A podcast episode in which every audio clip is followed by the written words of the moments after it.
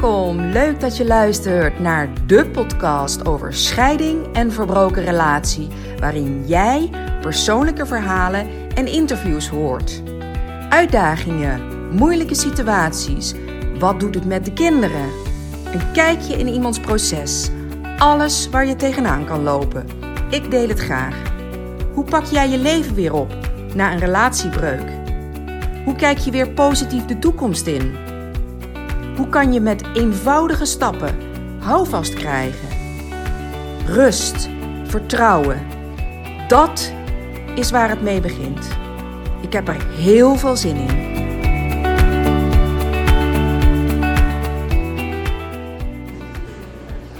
Ik vind het uh, heerlijk om uh, zo nu en dan eens buiten de deur te gaan werken. En dan kies ik een plek waar ik rustig kan zitten en waar ze lekkere koffie schenken.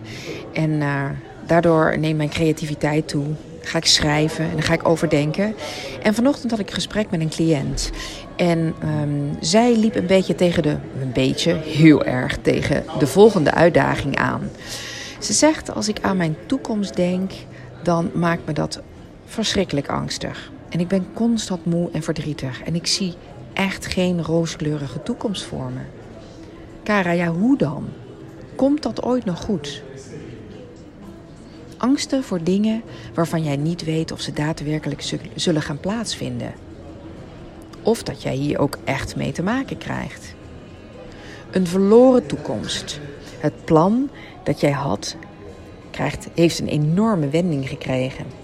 Het proces, het verwerken, dat je toekomst er totaal anders uit gaat zien.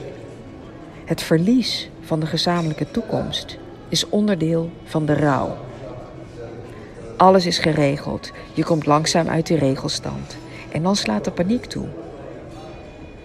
Als je je toekomst gaat overdenken. Je zit in een negatieve spiraal. Je gedachten worden donkerder en donkerder. Hoe ga ik het financieel redden? En stel dat de kinderen gaan studeren, hoe ga ik dat betalen? Wat houden, kinderen, houden de kinderen aan de breuk over?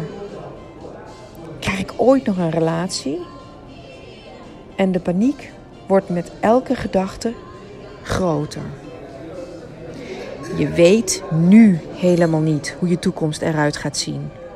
Jij creëert nu zelf een beeld.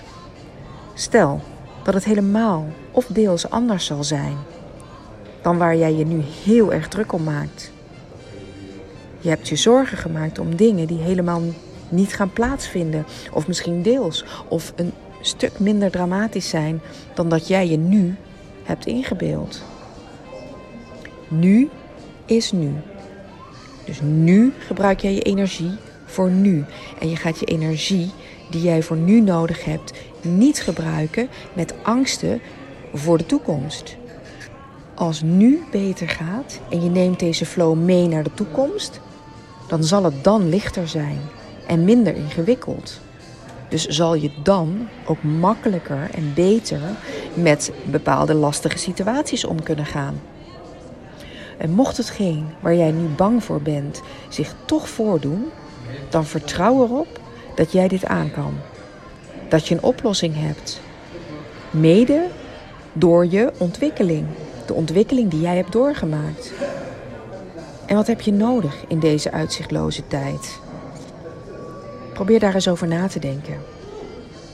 En je weet dat er iets moet veranderen. Maar je weet niet waar je moet beginnen. Waar ben je bang voor? Breng dat eens in kaart. En durf je dat met mij te delen? Welke overtuigingen heb je? Wat zijn jouw waarheden geworden? Angst voor de toekomst kan zijn ontstaan doordat jij bent gaan geloven in jouw waarheden. Wat is jouw grootste angst? Waarom ziet jouw toekomst er donker uit? Nogmaals, deel het met mij. Je krijgt zeker een reactie waar je mogelijk iets mee kan. Dit kan via Instagram, Kara Cares. En Kara is met een K. Of via mijn e-mailadres. Kijk even op mijn website. Bedankt voor het luisteren en ik wens je een hele fijne dag. Heel fijn dat je luisterde naar deze nieuwe aflevering. Ben je geïnspireerd geraakt en vind jij het ook zo belangrijk dat anderen zich gesteund voelen door deze verhalen, zich erin herkennen? Ja, want je bent niet de enige. Laat dan een review achter in bijvoorbeeld iTunes. Of deel het door middel van een screenshot op Instagram of Facebook. Daarmee help je mij, maar vooral anderen. Dank je wel voor het luisteren. Tot in de volgende aflevering.